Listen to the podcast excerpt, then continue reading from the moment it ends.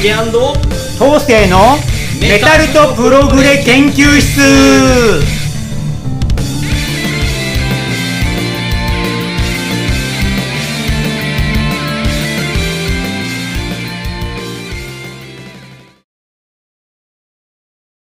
はい、皆さん、こんにちは。ジュリアン・コンカッセの竹です。あーらいえーっと緑川東勢メタルプロ博士ですびっくりした。何ですか、それは？海浜線です海浜線なんですね。海浜線ですもうネタバレしちゃいましたね。はいどうもこんにちは、皆さん、おきおご機嫌いかがでしょうか？ねえーっと、もう梅雨ですか？6月ですねなんかジメジメうんしてきましたね。え気温はあったかく暑くなってきましたけど、雨が多く降るようになりまして、ーそうですねまたこ、ね、コロナの方もね。幅を利かしておりますね。ね。相変わらず。お家でメタプロお家でメタルとプログレ聞こねえお家でメタプロですよね、本当に。しかない。本当にこう住みづらい世の中になってしまいましたう、が、まあメタルとプログレがもう希望ですよ。そうですね。ね。人類の希望。なんか調子どうですか？調子はうん。まあメタルとプログレで幸せだよ。あそうですか、うん。もう大丈夫。うん。もう一筋って感じですね。オーライ海浜線海浜線だよ。ということであの実はあのあんまり数えてなかったんですけどあのこのエピソードであの一応15回目ということになりましたけども、うん。やってきたうねん、なんかあのーは2月かな？始めたのがちょうど3ヶ月4ヶ月ぐらいなんですけどあの徐々にやっぱり視聴者さんもあの増えてきていただいてありがたいことに。ありがとうございはい。ます、あのー順調にあのやってきておりますが、えー、と前回までは、えー、と EL&P ですか、えーをプログレサイドということで、えーやらせていただきましたが、えー今回のテーマはハッピーハッピーハロウィンハロウィンハハロウィンハッピーハッピーハロウィンぬぬぬぬあはーということですということで、ハロウィンはい、そうですね。えーっと、ジャーマンベタルの、そうですね。もう代表。先駆者というそか、うですね。あのパイオニアですね。はい。ハロウィンでございます。語っていきますか？はい、えーっと、皆さんね、好きな方もたくさんいらっしゃると思いますが、ね。あの、我々サイドの目線からの、えーハロウィンをどうぞお楽しみください。ねはい、よろしくお願いします。はい行きましょうはい。ということでハロウィンですねジャーマンメタルバンドドイツのメタルっていうとねそれまではやっぱスコーピオンズとかねアクセプトとかそういうバンドが割と有名で、えーだったんですけどね、まあ、ハロウィンの登場によってこうさらに激しくよりメロディックな、ね、メタルが始まったということでまあ歴史的な意義のあるバンド1978年にねボーカルギターカイ・ハンセンとピート・シールクって方がドイツのハンブルグで結成したジェントリーっていうバンドを舞台にしてるんですね。で、その後、セカンドヘルってバンドに改名して、えーっと、ドラムのインゴ、シュバイヒテンバーグとマーカス・グロースコフ、ベースが加入したんですよね。えーで、ピート・ジールクがエンジニアになりたいっつって脱退して、えーまたバンド名変えようってことでアイアンフィストに改名するんですよね。えーでまあ、えーまあ、バイマイケル・バイカートとの出会いがありましてね、まあ、あのギタリストの。えーえーでバイカートはカイ・ハンセンと仲良くなって自分のバンドにね誘おうとしたんですけど結局、えー、カイ・ハンセンのアイアンフィストに加入してハイハロウィンの母体が出来上がるわけなんですね。えーこれがもう82年のことなんですね。でバンド名のハロウィンは、まあ、ドラムのインゴがねアメリカ映画のハロウィンから取って、えーハロウィンにしたんですけどマーカスがねヘルを入れよう地獄入れようってことでヘロウィンヘロウィンにしたんですね、だから正式にこう発音するとヘロウィンなんだけどまあ、うんハロウィン。まあどっちでもいいのかな。そうね。うん。そういうことなんでしょうね。結局やっぱり、あのーパンプキンをうん。し主張してらっしゃるので、まあハロウィンとかけているんでしょうけどそう地獄とハロウィンをそうですね。かけたとね。だからあのスペル間違えないようにしてください、ね。はい。えーでノイズレコードと契約して85年になるとミニアルバム「ハロウィン」でデビューするんですね。でまあえーっと翌年じゃない同じ年ですね。で12月にフルアルバム「ウォールズ・オブ・ジェリコ」が出るんですよで日本版のね CD だとこのミニアルバムとこのフルが一緒になっちゃってるんですよね。でミニアルバムの1曲目から5曲目があじゃフルフルアルバムの1曲目から5曲目がミニアルバムの曲がそのまま入ってる「ウォールズ・オブ・ジェリコ」なんですね。でドイツ国内でも11万枚を超える売り上げでスコーピオンズと並ぶヒット作になんですよね。で海外の雑誌なんかにもねメロディックスピードメタルという取り上げられて評価を得るわけです。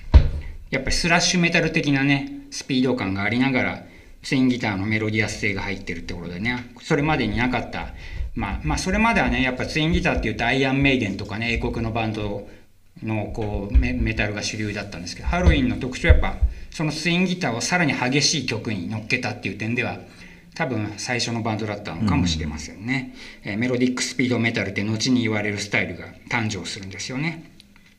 あれあのメタリカとはちょっと違うんですか？路線は。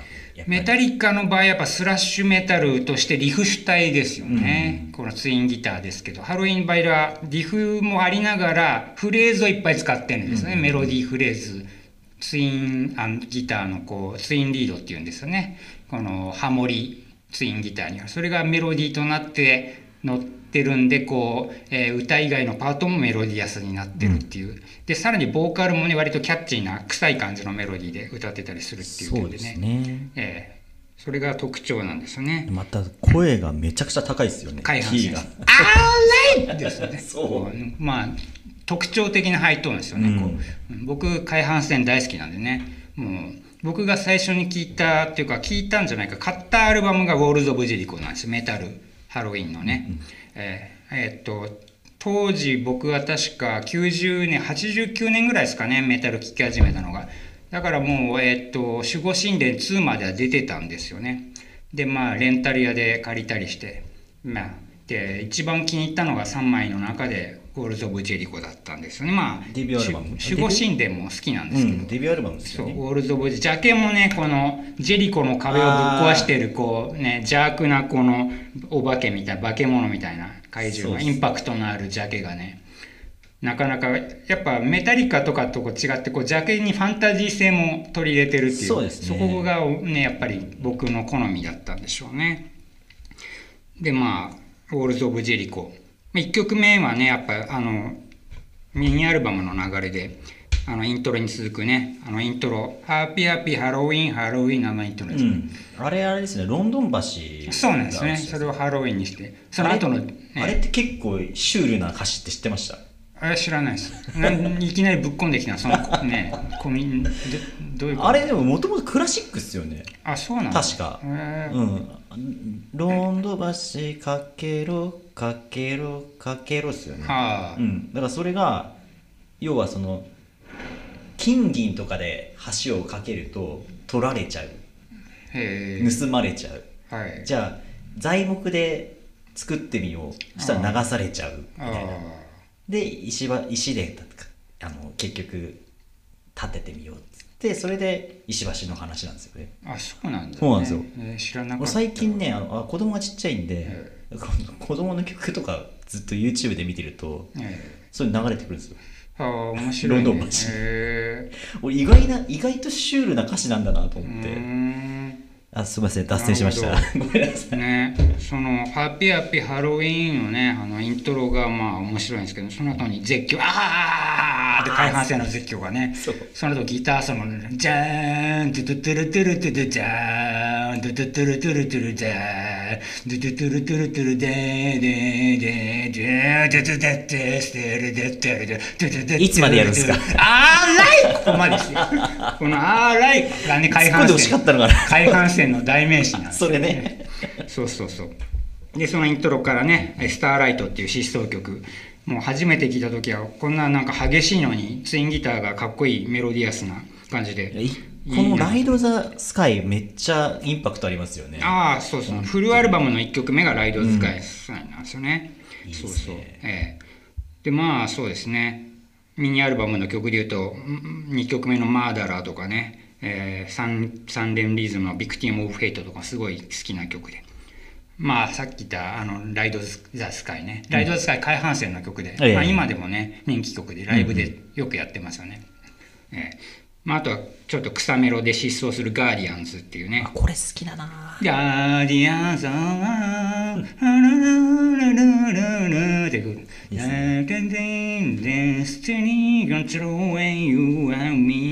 なんかあの、ドイツっぽいっすよね。なんかそうだね。なんか、うんなんかドイツの戦、戦歌みたいな、軍歌みたいな。はいはい。それを疾走メタルにしたみたそいうな。そうそうそう。ね。すごい好きっす。マイケル・バイカートの曲なんですよね。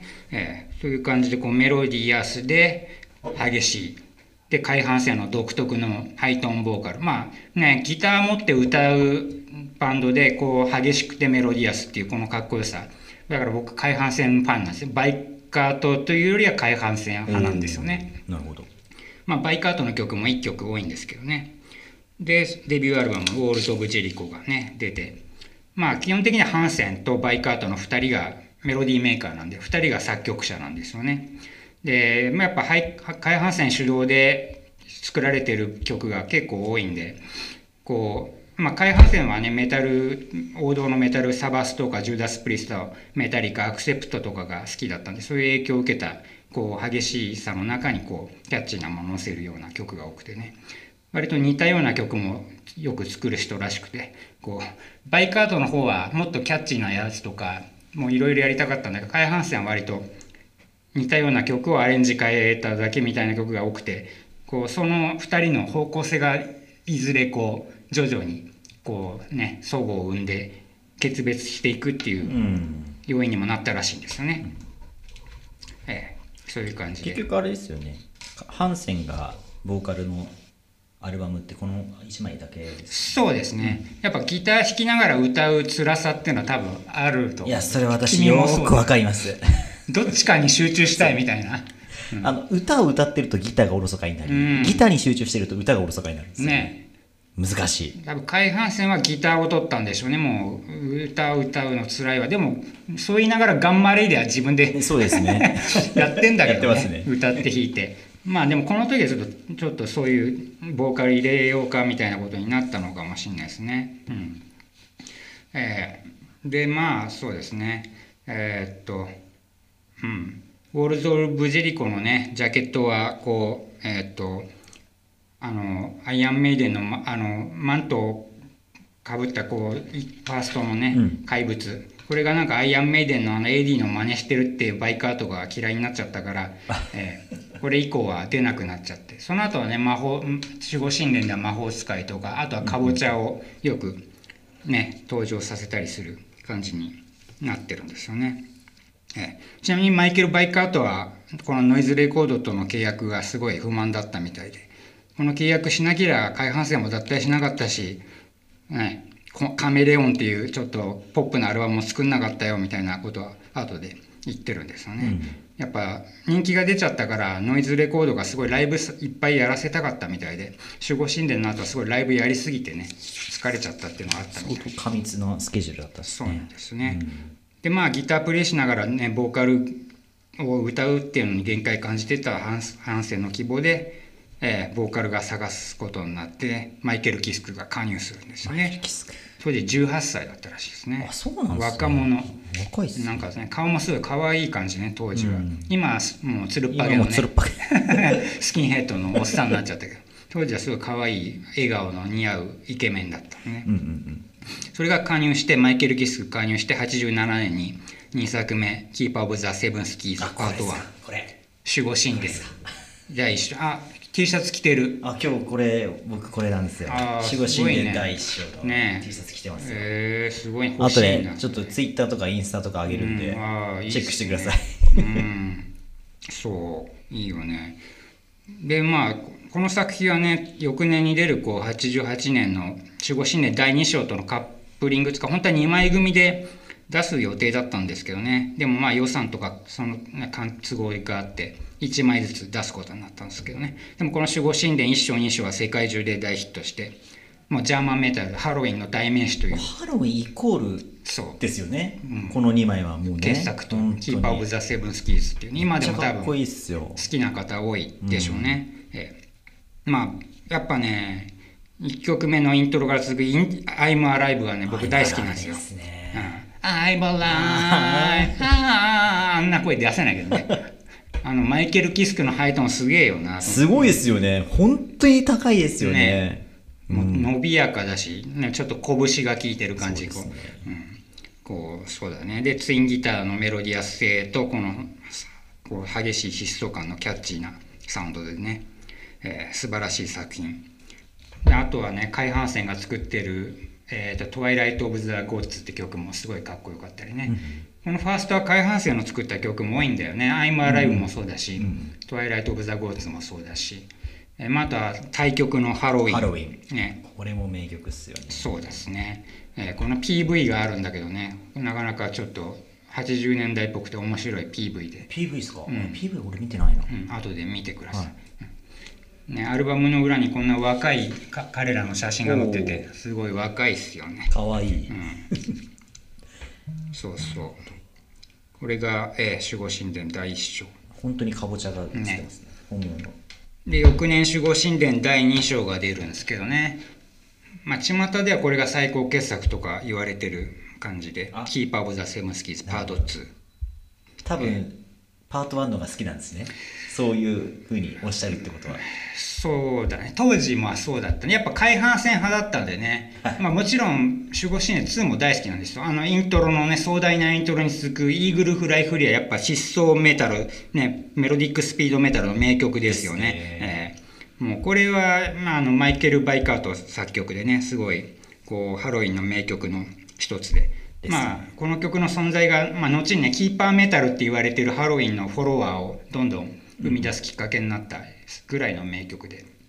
ダダッツトゥトゥトゥトゥトゥダッダッツトゥトゥトゥトゥトゥトゥダンデデデデもうバンドでもカバーしましたよこの曲は激しくてねドラムほんと疲れるんだけどツーバスどこどこでねでも、まあ、ベースソロとかアリーノドラムソロアリーノもう何でも入ってるすごいかっこいい曲なんですね、でもやっぱこのマイケル・バイカートのメロディーメーカーとしての才能がすごい発揮されてるアルバムで、まあ、前作以上にねこうキャッチーなこうマイケル・キスクが加入したことによってちょっとキャッチーでポップなメロディーも取り入れて、ね、ドクター・ステインとか、えーあとはメハードロックナンバーの「I Want Out」とかね、ドクター・ステインもね、あの、特徴的ですよね。そううん。ちょっとコミカルな歌詞もねマッドサイエンティストなですね。まあ、あと僕大好きなね、えーマーチ・オブ・タイム。ああ、いいですね。これ、海浜線の曲なんですよねああ。まあ、かっこいいですよ。March of Time。ね。そこしか歌えない。そんな低かったでしたっけ？僕だから歌えないんだよ。そうですか。 Time。名曲ですよ。反応に困りますよ。で、まあ、 Keeper of the Seven Keys、タイトルにもなってる大曲のね、12分ぐらいあるのかな。長いですよね。この物語こう7つの鍵をねこうテーマにしたこう壮大な物語を描くような対曲、これがねこうなんでしょうプログレッシブといってもこう展開力のある構築性でねすごいもう今聴いてもかっこいいんですよね。かっこいいですねうんまあ確かバーンの評価でもねハロウィンの守護神でパート2が87ぐらいだったのかな。おお高いですね。1の方がもうちょっと845点だったと思うんですけどすごいだからこれでもこの作品でこう日本でも認知されて、えーハロウィン人気が爆発するきっかけになったんですよね。まあさっきも言いましたけどや僕はねやっぱ海浜線好きなんで守護神殿1の方がどっちかというとこう好きでらしいですね。2のコミカルな曲は実はそんな好きじゃなかったんですねうん。うんうんうん。当時は僕シリアスな曲が好きな人なんでね。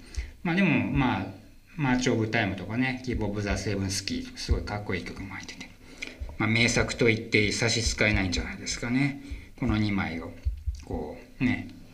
この存在でやっぱ世界中にハロウィン人気が広まったという。僕は個人的にはやっぱパート2の方が好きかもしれないです、まあパート2ねメロディアス性っていう点ではクオリティはこっちの方が高いかもしれないですね。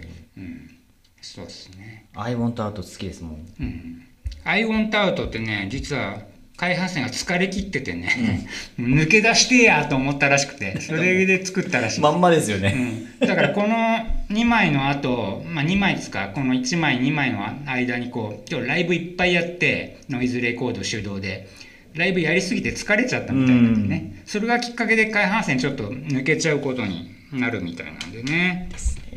この2枚出して、ね、やっぱスコーピオンズアクセプトに次ぐ逸材と地元では評されて黄金期、バンドの黄金期を迎えてたんですけど、ね、カイ・ハンセンさんはやっぱなんかツアーの回数減らしたいと精神的に疲弊してたみたいでね、えーまあ、後のインタビューで語ったんですけど。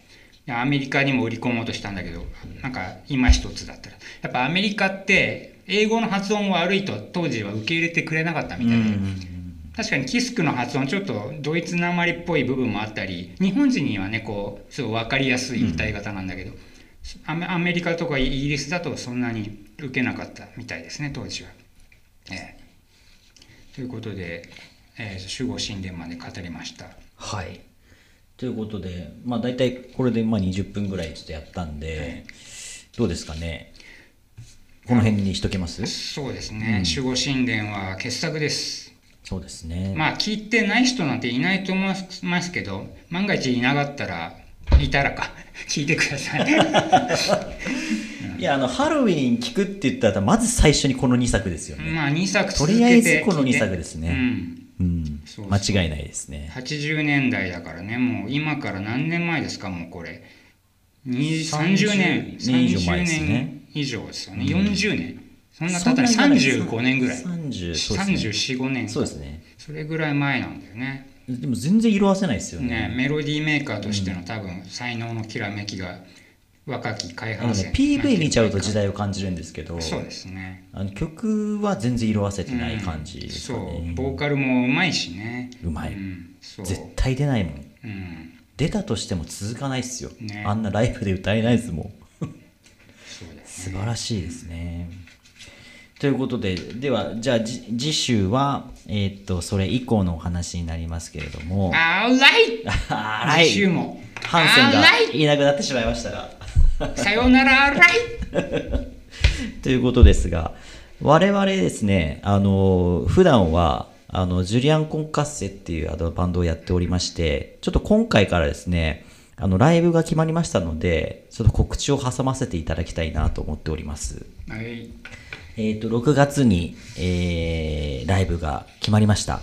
えーライブといってもですね、あの、一応コンセプトとしては公開リハーサルという形にさせていただきたいんですが、えっ、と、場所は、えっ、と、淡路町というところで、あのー丸の内線なのかな？そうですね、はいあと JR だと神田からも行けるみたいでですよすね。